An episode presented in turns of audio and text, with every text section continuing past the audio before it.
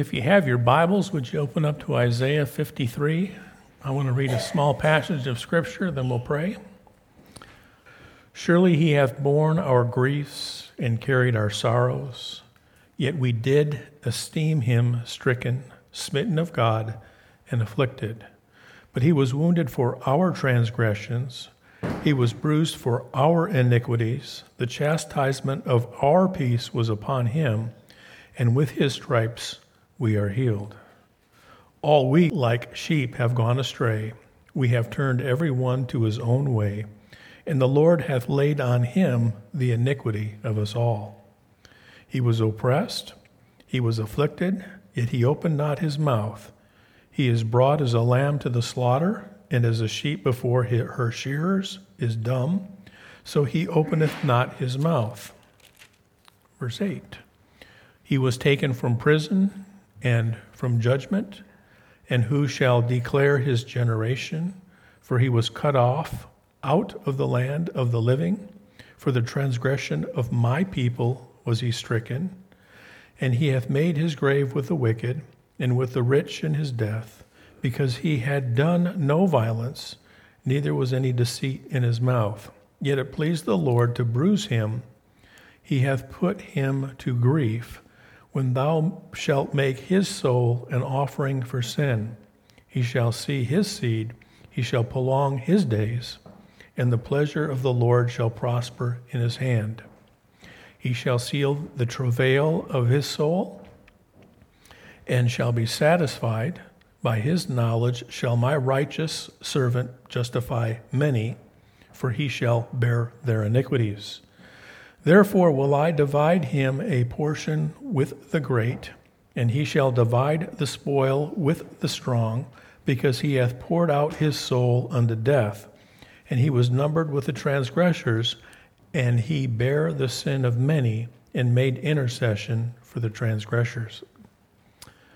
When I read that passage, I see all that Jesus did on one list, and then I see all that I did on another list. And the list of things I did for good was nothing, but the sins that I did that he had to pay for was everything. Today, we would like to look at that finished transaction from the standpoint of a financial perspective. When you look at financial transaction and how certain it is, all of a sudden maybe it'll help us get our arms around of how certain Jesus' finished work was for us. With that being said, what I'd like to do, and I'd ask the Lord to bless our time together as we open the Word. Would you bow with me, please?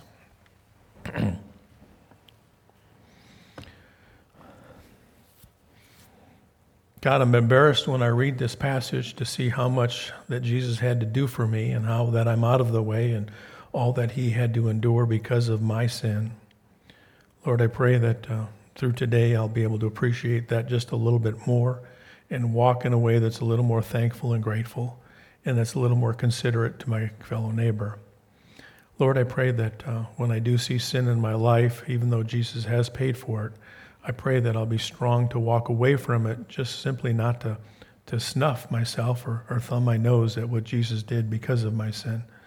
Lord, bless me and, and, and, and hide. And um, I'm praying for myself, but I feel pretty confident this is the prayer of the whole congregation. Bless us and guide us as we uh, consider what he did for us and the love that it took for you to send your son for us. We ask all these things in Jesus' name. Amen.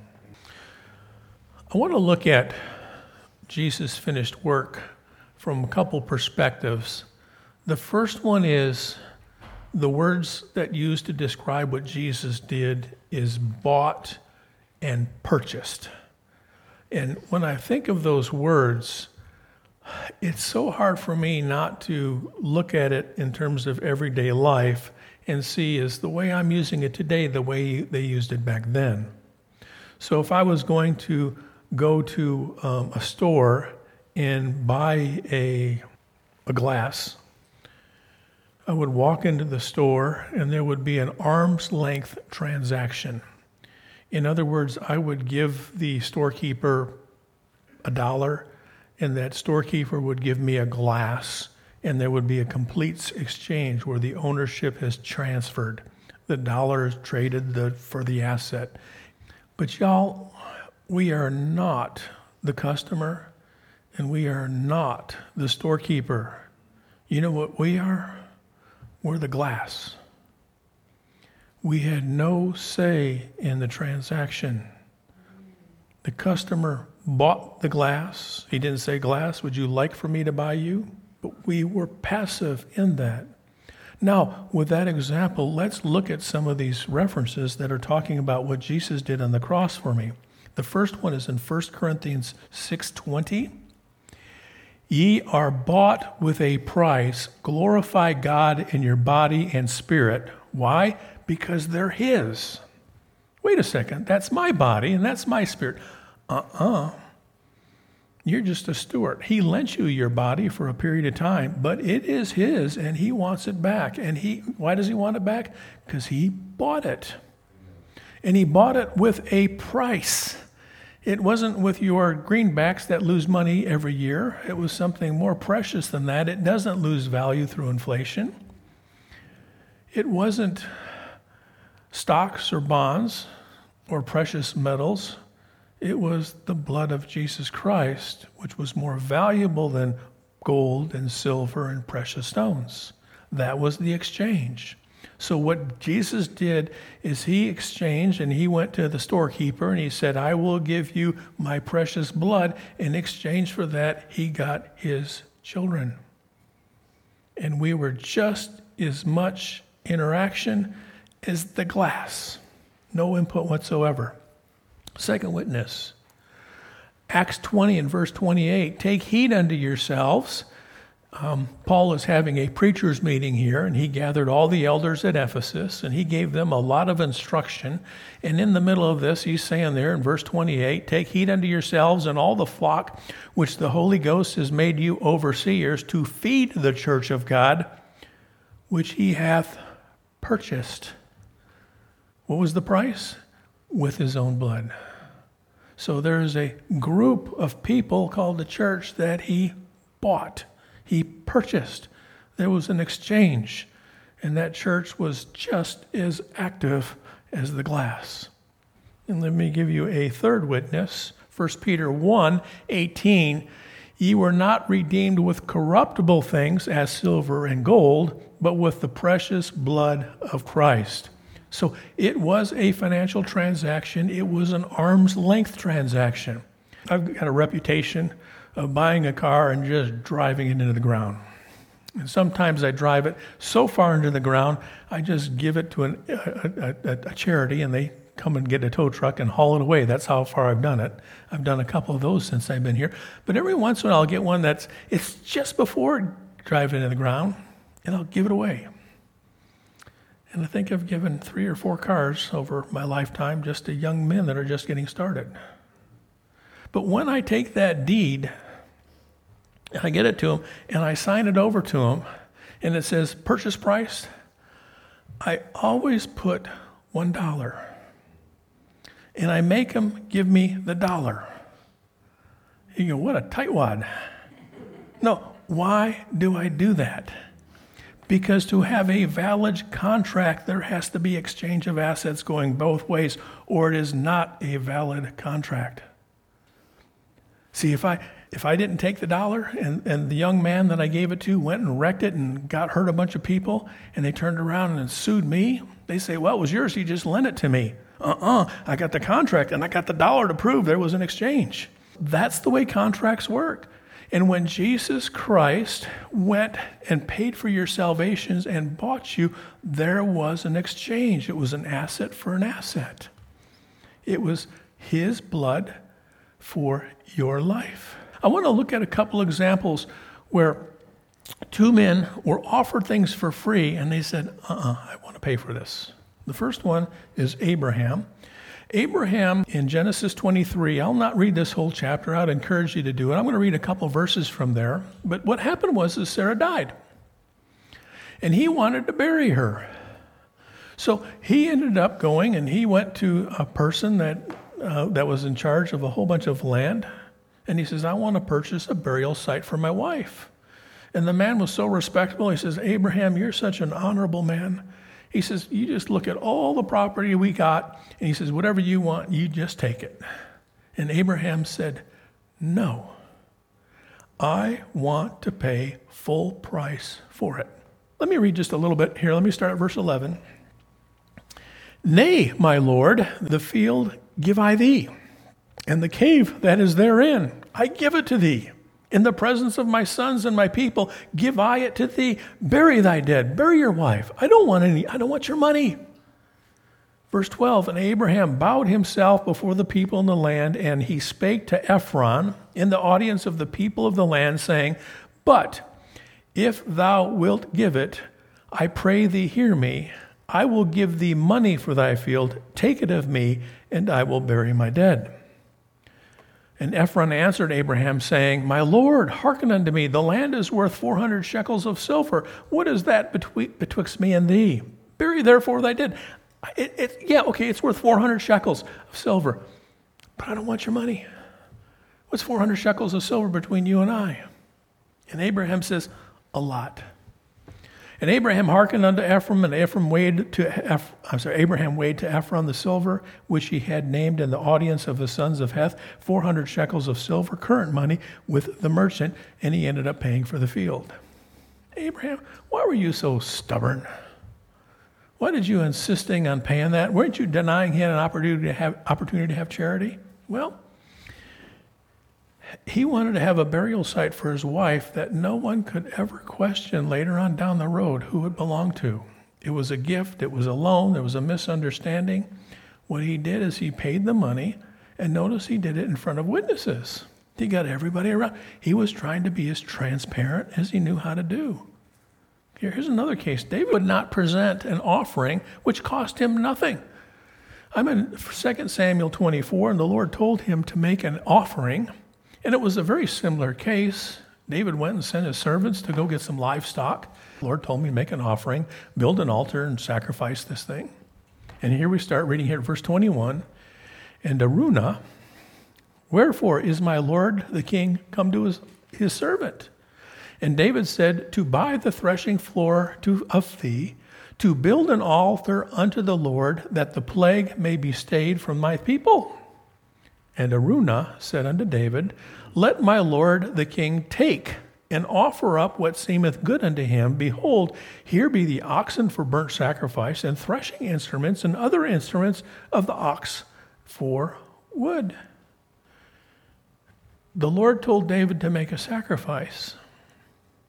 So he goes to Araunah and he says, I want to buy this threshing floor. I want to build an altar and I need to get some oxen and I want some wood and I'm going to make the sacrifice.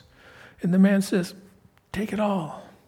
I've got some good livestock, choice livestock. Here's some wood over here. Here's the threshing floor. Here's your instruments. You can borrow whatever I need. He says, I don't want anything. Just make the sacrifice. And David says, No. No. Verse 23 And these things did Araunah as a king give unto the king. And Araunah said to the king, The Lord, thy grace, accept thee. And the king said to Araunah, This is David speaking, Nay, but I will surely buy it of thee at a price.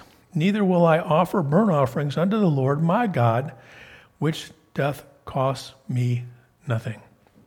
So David bought the threshing floor and the oxen for 50 shekels of silver. Why is David being so stiff necked? Well, he's not. He understands that a transaction isn't a legal transaction unless assets flow both ways. That's why I always demand a dollar for the vehicle I'm giving. Jesus Christ bought you, He purchased you, and He paid the price. And notice every time you see those words used in your New and Old Testament, it's always, always, always past tense. It's never Jesus made the down payment and you make the next 17 payments and you got it. It's always Jesus paid it all, just like the song. You're bought. I know that's hard for us to comprehend in the culture we live. All right, let's go to the second aspect of it. I want to talk about a transaction that's irreversible. irreversible. So let's pretend I make a deal. Let's say I buy a car.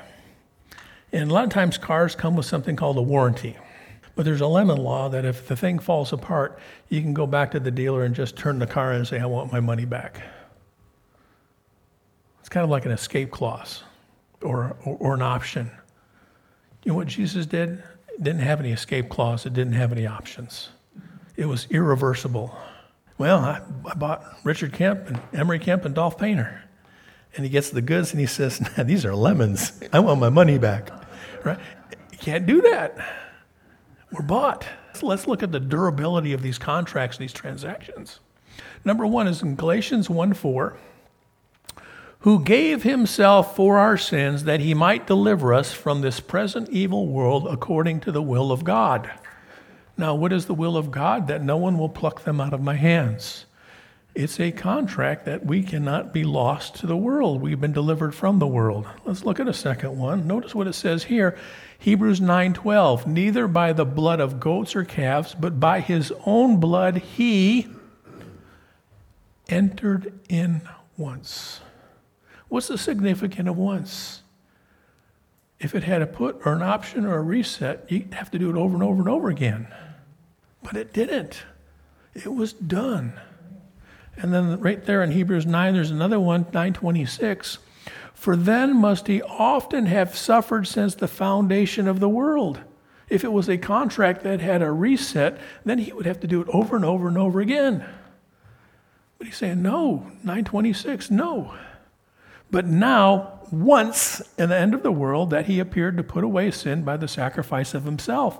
Do you see us keep, on coming back to Isaiah 53? You see that sacrifice is being made? Do you understand how that is secure? It's irreversible? Let's look at an example of each. Here's a transaction that was reversible or had a reset. It was called the Jubilee. Do you remember what happened in the Jubilee? In the Jubilee, if you bought a piece of property, what happened?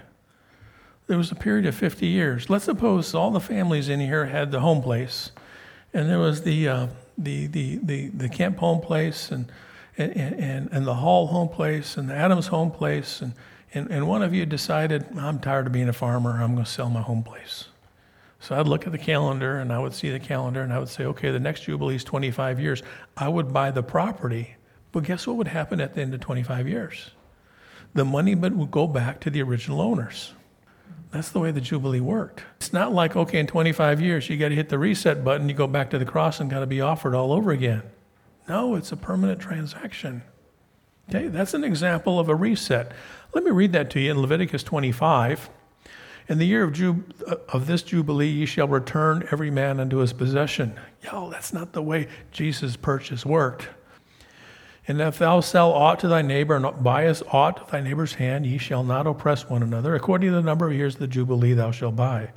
According to the number of years of the fruits ye shall sell. So, in other words, in a Jubilee, if I bought it and there's 40 years left, you get to keep the property for 40 years. If there's only five years left, you keep the property for five years. But at that reset time, at that 50 year mark, everything went back to the original owner. That's not what happened for us when Jesus bought it, it is not going to go back to Satan. What he bought is non refundable. This was Judas Iscariot. This is in Matthew 27. He tried to return the money. Verse 3 this is when he contracted to turn in Jesus Christ. Then Judas, which betrayed him, when he saw that he was condemned, repented himself and brought again the 30 pieces of silver to the chief priests, saying, I have sinned in that I prayed betrayed innocent blood, and they said, Sorry, no refunds. No, they said, What is that to us? In other words, that was a contract. There was no redemption on that, there was no reversibility on that one. That's a little bit more like what Jesus did for us. That's the permanence, the durability of the contract that he did for us. He's not going to ask for his money back. Let's talk about surety. We've talked a little bit about financial transactions from the standpoint of uh, an arm's length transaction, a buy and a sell, and assets going both ways. We talked about this the, the, from the perspective of financial transaction with it, out, with it not being reversible. Let's talk about surety.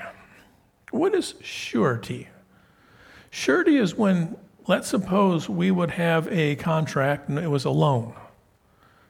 Well, there's ways we can create that contract to make it, to guarantee it. And three of the main ways to guarantee a contract is first of all, is to collateralize it.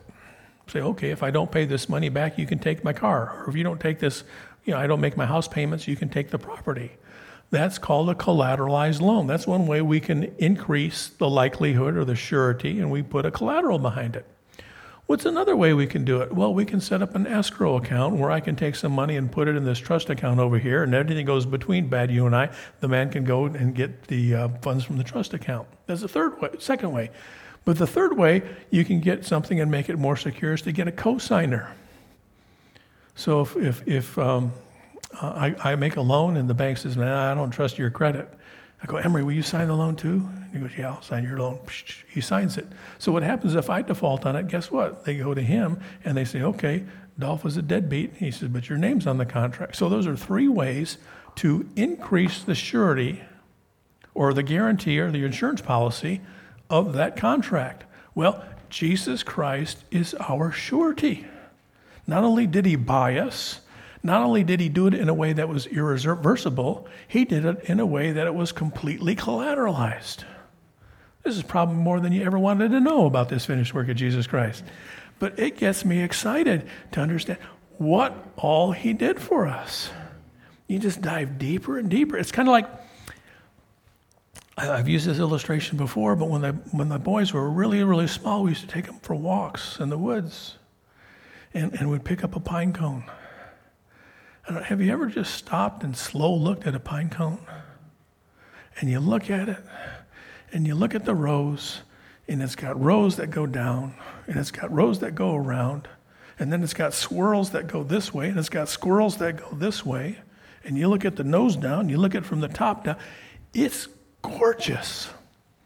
You take it from look from all those different perspectives. Well, that's what I'm trying to do with the finished work of Jesus Christ. I'm looking at it sideways, up and down, left and right, swirling this way, swirling the other way, from the top, from the bottom.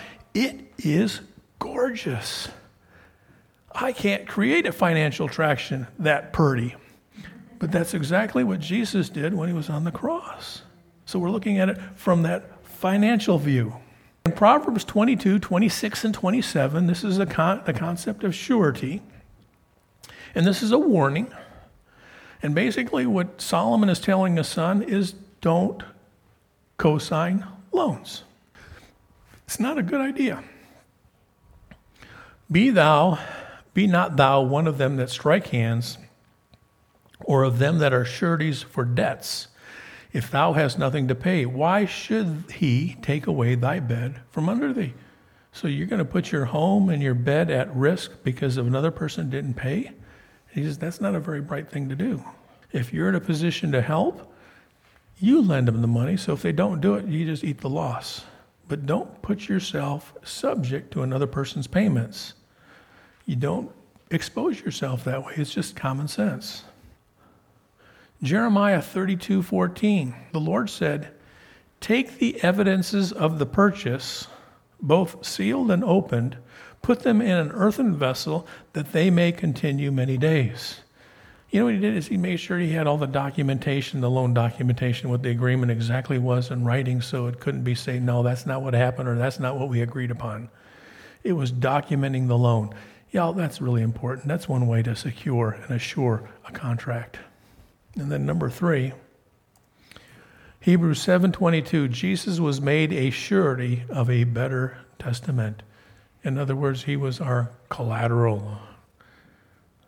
And he was our escrow. And he was our cosigner. He did all those things for your debt when he paid him off. Well, let's look at a couple examples of those. Okay. Let me, let me talk to you about the word redeem for a second. Redeem is a unique word. Let's talk about how we use it today's language.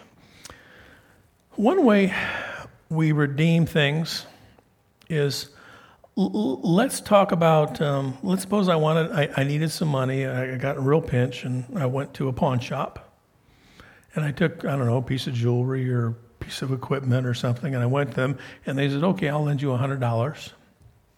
So I get my little ticket, and they keep my piece of jewelry or my piece of equipment, whatever I gave them. And they give me $100.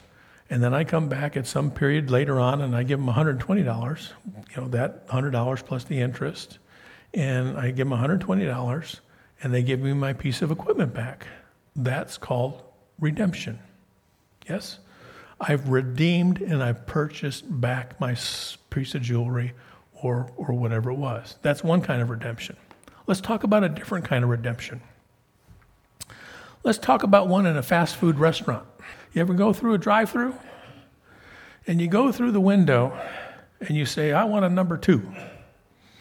And you give them the seven, eight dollars, whatever number two is, you give them the seven, eight dollars. And they say, okay, thank you, you're number four. And then drive to the second window. And you go to the second window. And they say, okay, I'm number four. And they say, okay, here's your hamburger. That's a redemption. And God uses all those things to describe what He's done for us. We were in hock, and He bought us, and He got us out of hock. He said He bought us, but Jesus is going to come back, waiting for the redemption of our bodies. He's going to come back just like the drive through window. He paid for us at window number one on the cross, but He's going to come back and He's going to pick us up just like window number two. That's one kind of redemption. And this is, this is an interesting, interesting case because Boaz, he's going to redeem a piece of property. He's going to redeem a woman named Ruth, and he's going to redeem a bloodline and inheritance, all in one fell swoop. So, so Boaz meets Ruth, and he says, "Okay, I do want to marry you, but the thing is, is I don't have first dibs on you. According to Jewish law, you got to go through a hierarchy. There's a nearer kinsman than me. I think personally, it's just a guess. I think the nearer kinsman was probably his older brother." But anyway, he says, There's someone in line ahead of me. But he says, I want to buy the property, and I want to buy you, and I want to continue the bloodline through you. So this is what happens in verse 4. He's speaking. He goes, well, first of all, if you read 1 through 3, this is fantastic. Boaz just, again, he's just, just an upfront guy. The thing is, is he goes and he waits at the city gates and he looks for all the old timers are all sitting around, you know, whittling and telling their fish stories being silly.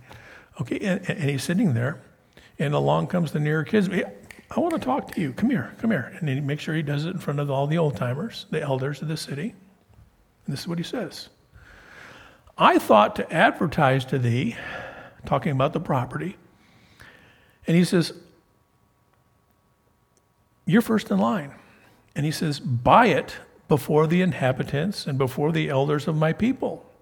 And if thou wilt redeem it, redeem it. But if thou wilt not redeem it, then tell me, that I may know, for there is none to redeem it beside thee, and I'm after thee. And he said, I will redeem it. I, just like the honesty and upfrontness of this man. He says, Listen, there's a piece of property, and I want it. He says, But you have first dibs on it. So if you're going to buy it, buy it. But if you're not going to buy it, tell me because I'm going to buy it because I want to buy it. I mean, what else could you ask?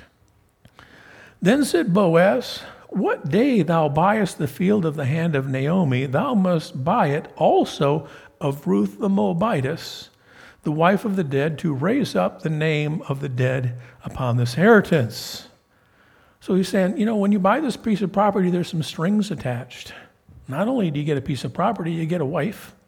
And not only do you get a wife, this property belongs to the Jones family.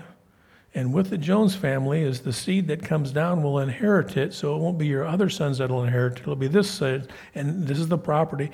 And he says, I want to make sure to understand everything that's going on with this piece of property. Verse 6 And the kinsman said, I cannot redeem it for myself, lest I mar my own inheritance. Redeem thou my right to thyself, for I cannot redeem it. So the nearer kinsman says, I pass. I pass. But here's my favorite part. I think this is funny. I try to imagine way back then having safes. And you know what he put in the safe? He put a shoe in there. Why would you put a shoe in a safe? This is why. You know what he's doing? He's securing the documentation. And therefore the kinsman said unto Boaz, Buy it for thee. And he drew off his shoe And Boaz said unto the elders and unto all the people, You are witnesses this day that I have bought all that was Elimelech's, and all that was Chilion's and Mahlon's of the hand of Naomi.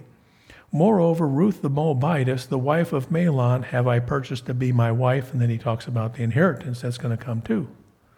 So there it was, and he got the deed for the property. And with the deed, guess what he put with it? His older brother's shoe. And he put that in a boy, that must have been ripe a couple years later. And that's that's my silly mind going. But do you understand what he's doing? He's securing it, he's collateralizing it, he's documenting it, he's getting witnesses, he's making sure that everything is done above and above, above, above, above board. Y'all, that's exactly what Jesus did. He went before three Jewish trials. He went before three trials of God, and he went before three trials of Rome before he was offered up. In all three groups, nine trials, three from each, and all nine courts said he's innocent. He's securing it for us. The Good Samaritan, he also did a guarantee. We know that story where Jesus was talking to a, a Jewish uh, scribe and the scribe was asking him a question about loving neighbors. And he said, Who's my neighbor? And Jesus tells him the story of the Good Samaritan. And he tells him the story of a man that got mugged. And he got beaten and he got stripped and he got tossed in a ditch. And there he is, wounded, unconscious, laying in the corner. And just people are walking by. And, and a Levite walks by and a priest walks by. And here comes this Samaritan. I mean, a Samaritan's like a half breed. He's got cooties. And he's walking by and he shows compassion on this guy. Luke 10, starting at verse 33. But a certain Samaritan, as he journeyed, came where he was, and when he saw him, he had compassion on him, and went to him and bound up his wounds, pouring in oil and wine, and set him on his own beast, and brought him to an inn, and took care of him. And on the morrow, when he departed, he took two pence, and gave them to the host and said unto him, Take care of him, and whatsoever thou spendest more, when I come again, I will repay thee. He gave his pledge, he co signed. That's what Jesus did for you.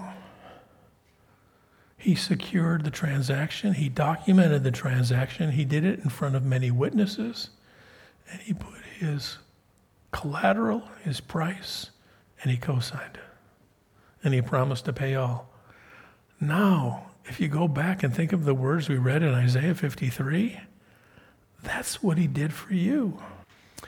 One final observation concerning the parties.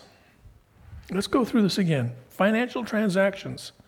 God, why did you use financial transactions to describe the finished work of Jesus Christ?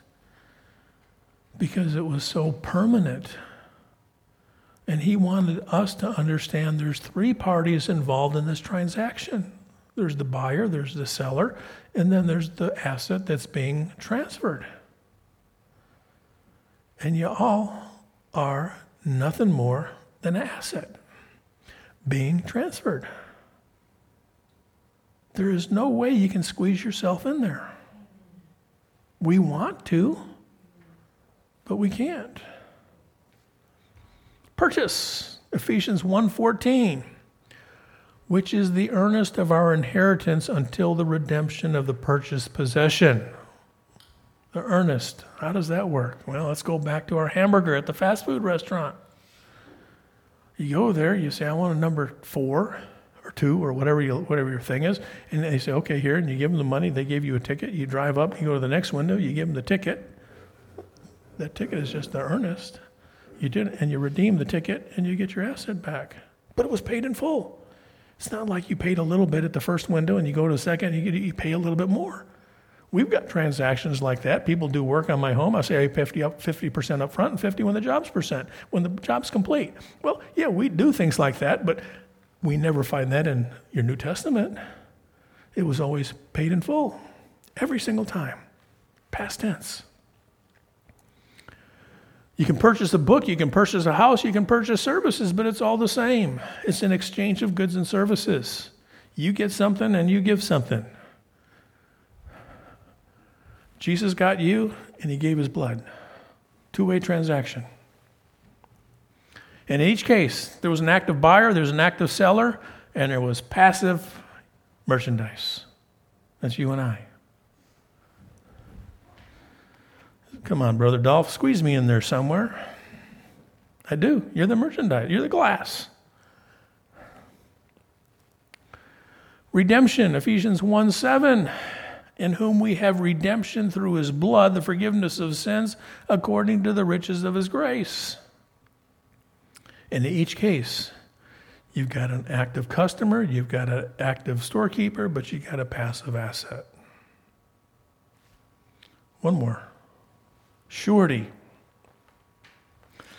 There was a time in the Old Testament, I don't know if you remember this.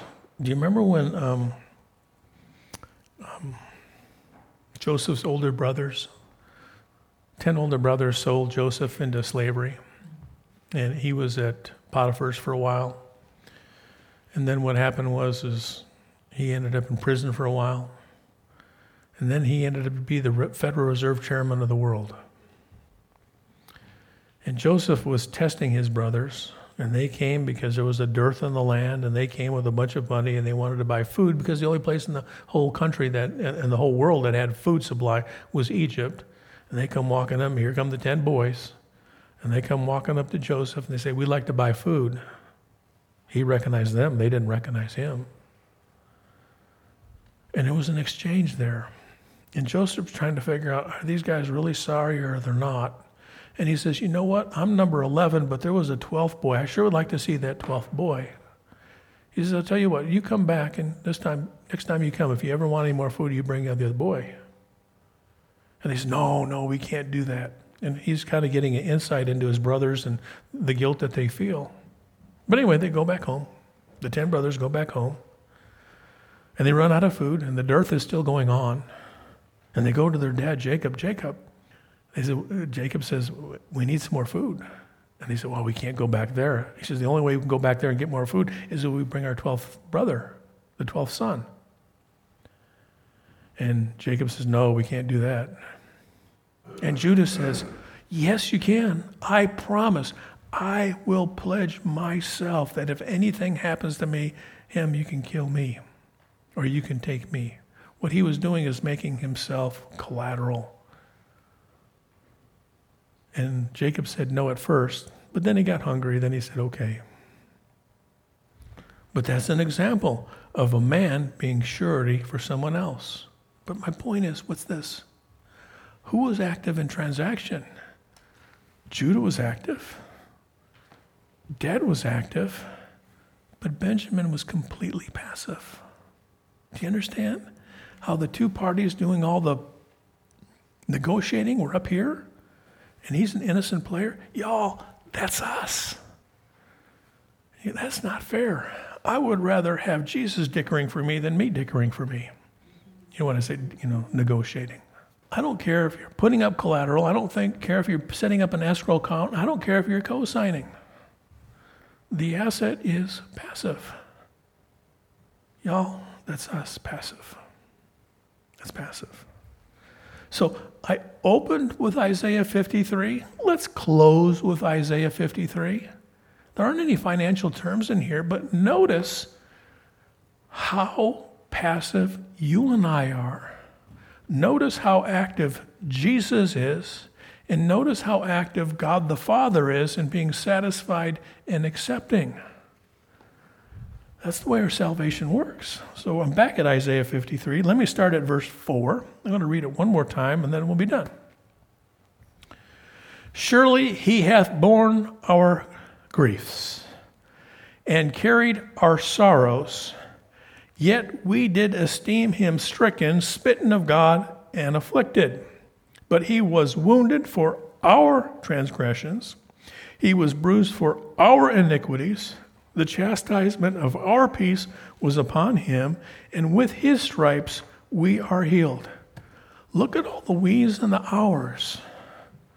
What are the we's and the ours doing? Sinning. That's the only thing we're doing. Now look at him. Look at everything he's doing. He's the one that's active. And God is the one that's satisfied. Six. Well, I want to hear about us. Here comes verse 6. And we, like sheep, have all gone astray. We have turned every one to his own way, and the Lord hath laid on him the iniquity of us all. There's the Lord being busy. You're passive still. He was oppressed and he was afflicted, yet he opened not his mouth. He is brought as a lamb to the slaughter, and as a sheep before her shearers is dumb, so he openeth not his mouth. He was taken from prison, from judgment. Who shall declare his generation? He was cut off out of the land of the living for the transgressions of my people, and he was stricken. And he made his grave with the wicked and with the rich in his death, because he hath done no violence, neither was any deceit in his mouth. Yet it pleased the Lord to bruise him, for he hath put him to grief. When thou shalt make his soul an offering for sin, he shall see his seed, he shall prolong his days, and the pleasure of the Lord shall prosper in his hands. Lord, have mercy. And he loved us enough to send his son to do all that for us. And we were passive. And I say, Praise the Lord, because if I was active, I'd have messed it up. You're bought, you're redeemed, irreversible transaction, collateralized, documented, absolutely guaranteed, insured, and assured.